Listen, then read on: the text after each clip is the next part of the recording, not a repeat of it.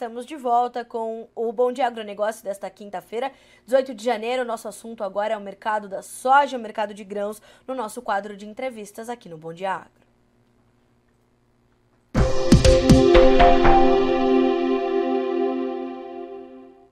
Como acontece toda quinta-feira, a Pátria Agronegócios está conosco e vamos entender os preços recuando, se aproximando de 12 dólares por bushel nessa semana para o contrato março no mercado futuro norte-americano, conversando com Matheus Pereira, diretor da Pátria Agronegócios. Meu amigo, seja bem-vindo. Bom dia para você. É sempre um prazer ter você conosco. Bom dia, Carla. Bom dia a todos que estão nos assistindo. Prazerão estar aqui.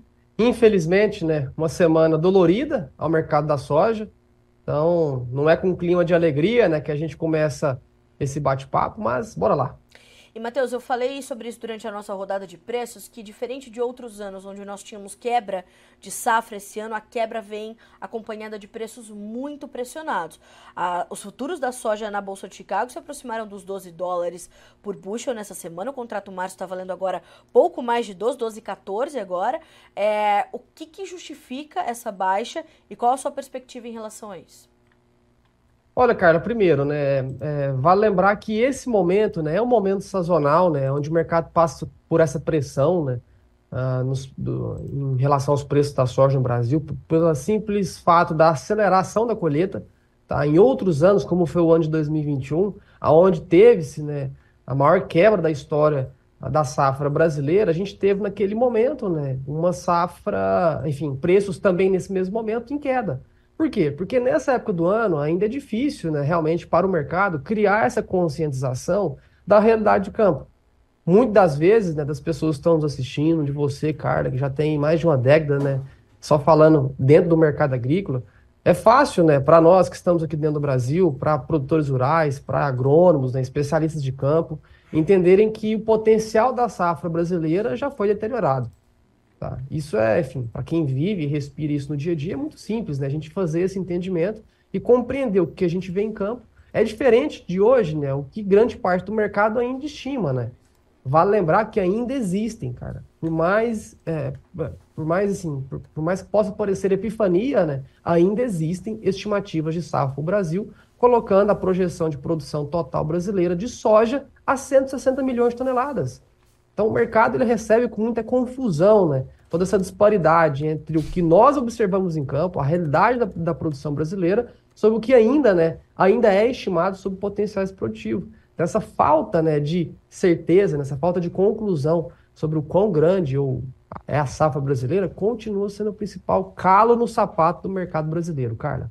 Agora, Matheus, como é que tem sido essa semana é, para os preços no Brasil? Porque para Chicago, é, é, você acabou de descrever e nós vamos ter que entender e buscar o acompanhamento e o monitoramento. Agora, como que isso está se traduzindo para preços formados aqui no Brasil? É, Carla, não é, não foi uma semana boa, né? Como eu já comecei falando, é, foi uma semana realmente muito ruim, né? Uma semana que a gente chama aqui, né, popularmente de sangria. O mercado está sangrando, assim, para realmente tirar essa sujeira, né, limpar realmente essas incertezas, né.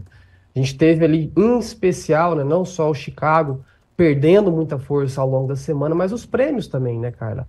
Vale lembrar que há 15, 20 dias atrás, no máximo, né, a gente tinha prêmios fevereiro próximo dos patamares de zero. Chegou ali a tocar o menos 4, menos 3, em algum momento específico do dia chegou a, a ser precificado a zero, né?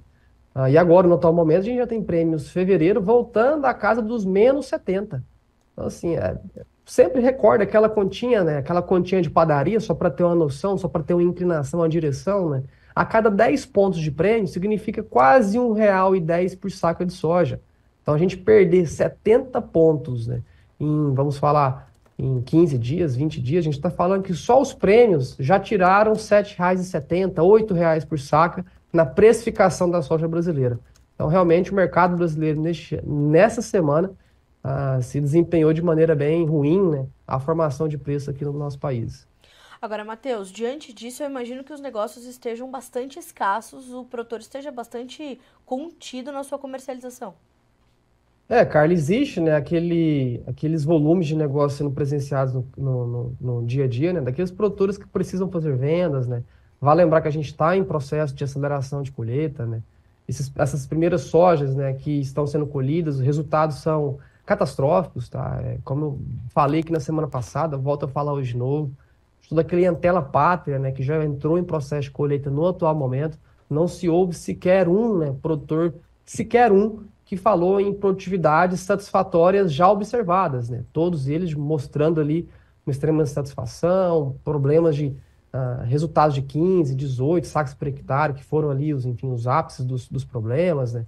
20 sacas, 30 sacas, 40, 50 sacas por hectare pode parecer uma safra saudável, só que sob talhões que no ano anterior né, tinha colhido 85 sacas por hectare. Então é uma quebra vertiginosa. Né? a gente tem.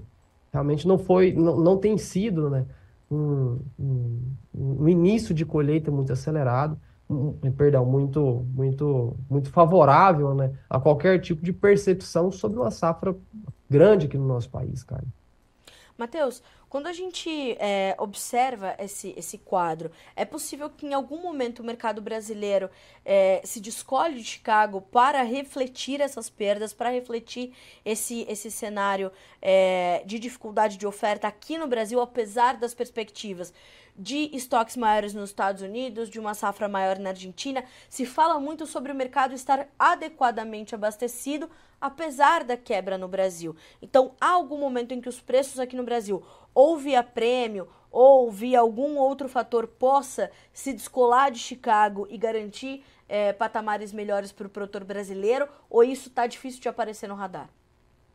É, essa equação ela tem que melhorar baseado em prêmios, viu, Carla? Nada que vá mudar da noite para o dia, né? Muito rápido. Realmente é uma reviravolta que vai precisar de mais conscientização, né?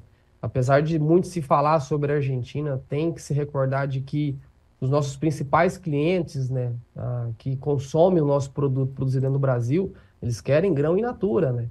A China nem sequer importa uma biloca sequer de uma grama sequer de farelo de soja, né?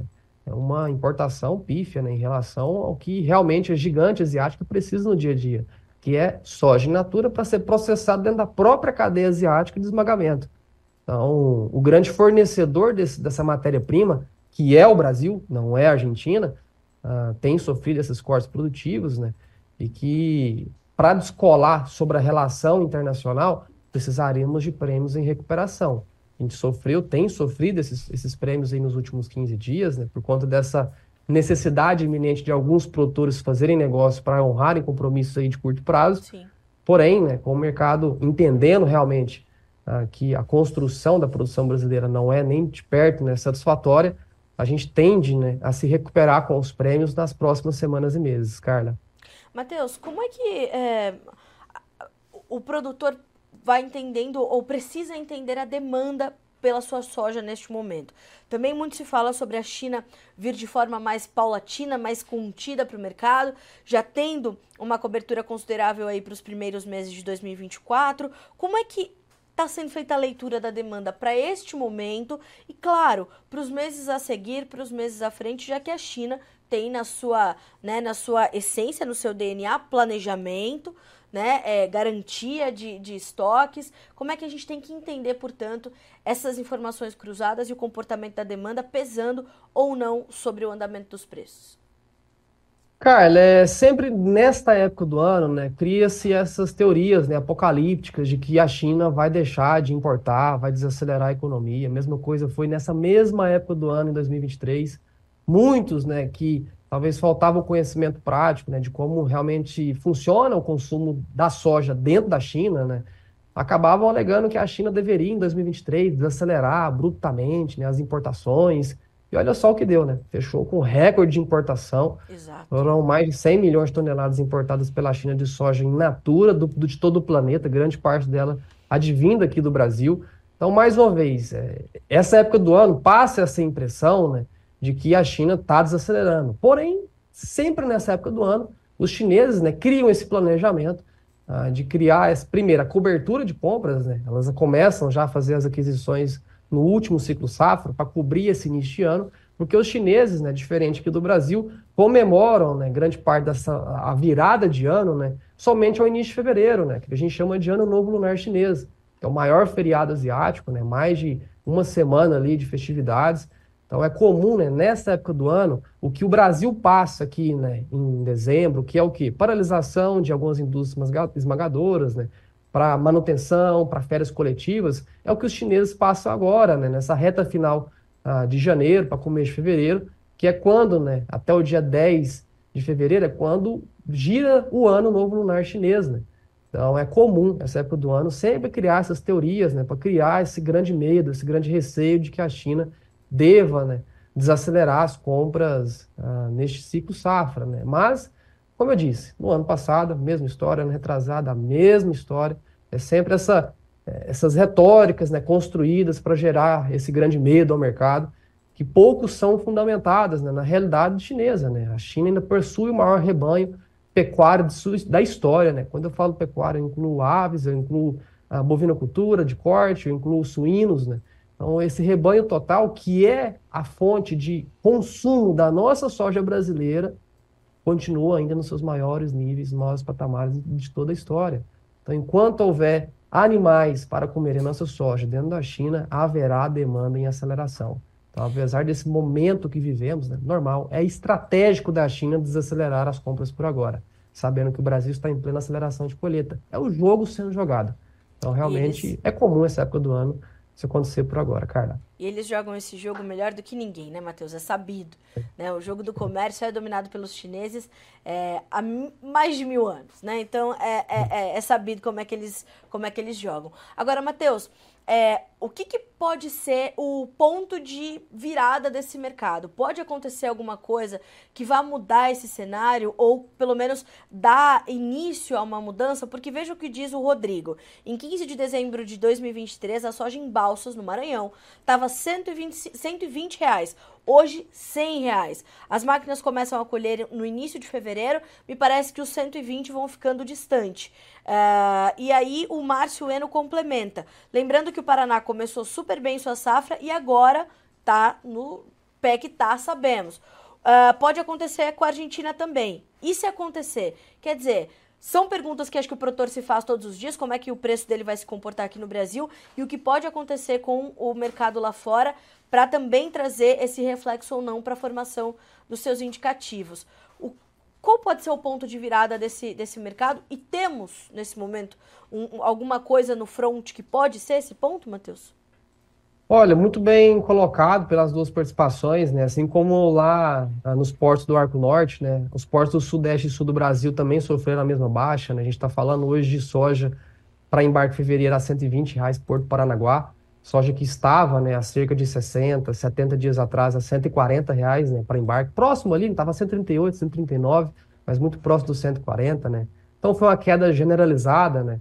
E essa, esse, ponto de inversão, né, ele vem, né? de acordo com que o mercado crie mais conscientização né, sobre a real produção total do grão aqui dentro do país.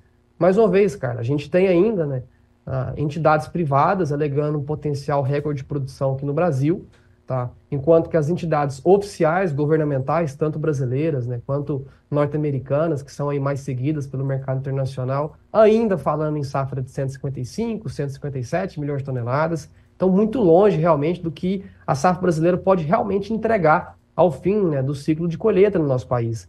A gente está vendo aí o Paraná, né, a gente tem, enfim, centenas de clientes em território paranaense que alegavam né, que se desenvolvia bem a soja. As coisas vinham caminhando de maneira adequada, não vou dizer satisfatória, não vou dizer perfeita, mas vinha adequado, né? Uhum. E agora, colocando máquinas em campo, né, os resultados são tristes, né, são decepcionantes, não não são catastróficos, né, como estamos observando dentro de grande parte do Mato Grosso, dentro de alguns relatos dentro do estado da Rondônia, dentro do estado de Goiás, né, onde sim existem relatos catastróficos, só que o Paraná também, quando dentre todos os principais estados, né, os dez, talvez os 10 principais estados produtores de soja, Paraná que vinha se desenvolvendo de maneira mais regular, tem tido ali decepções né, produtivas agora com a colheita em aceleração.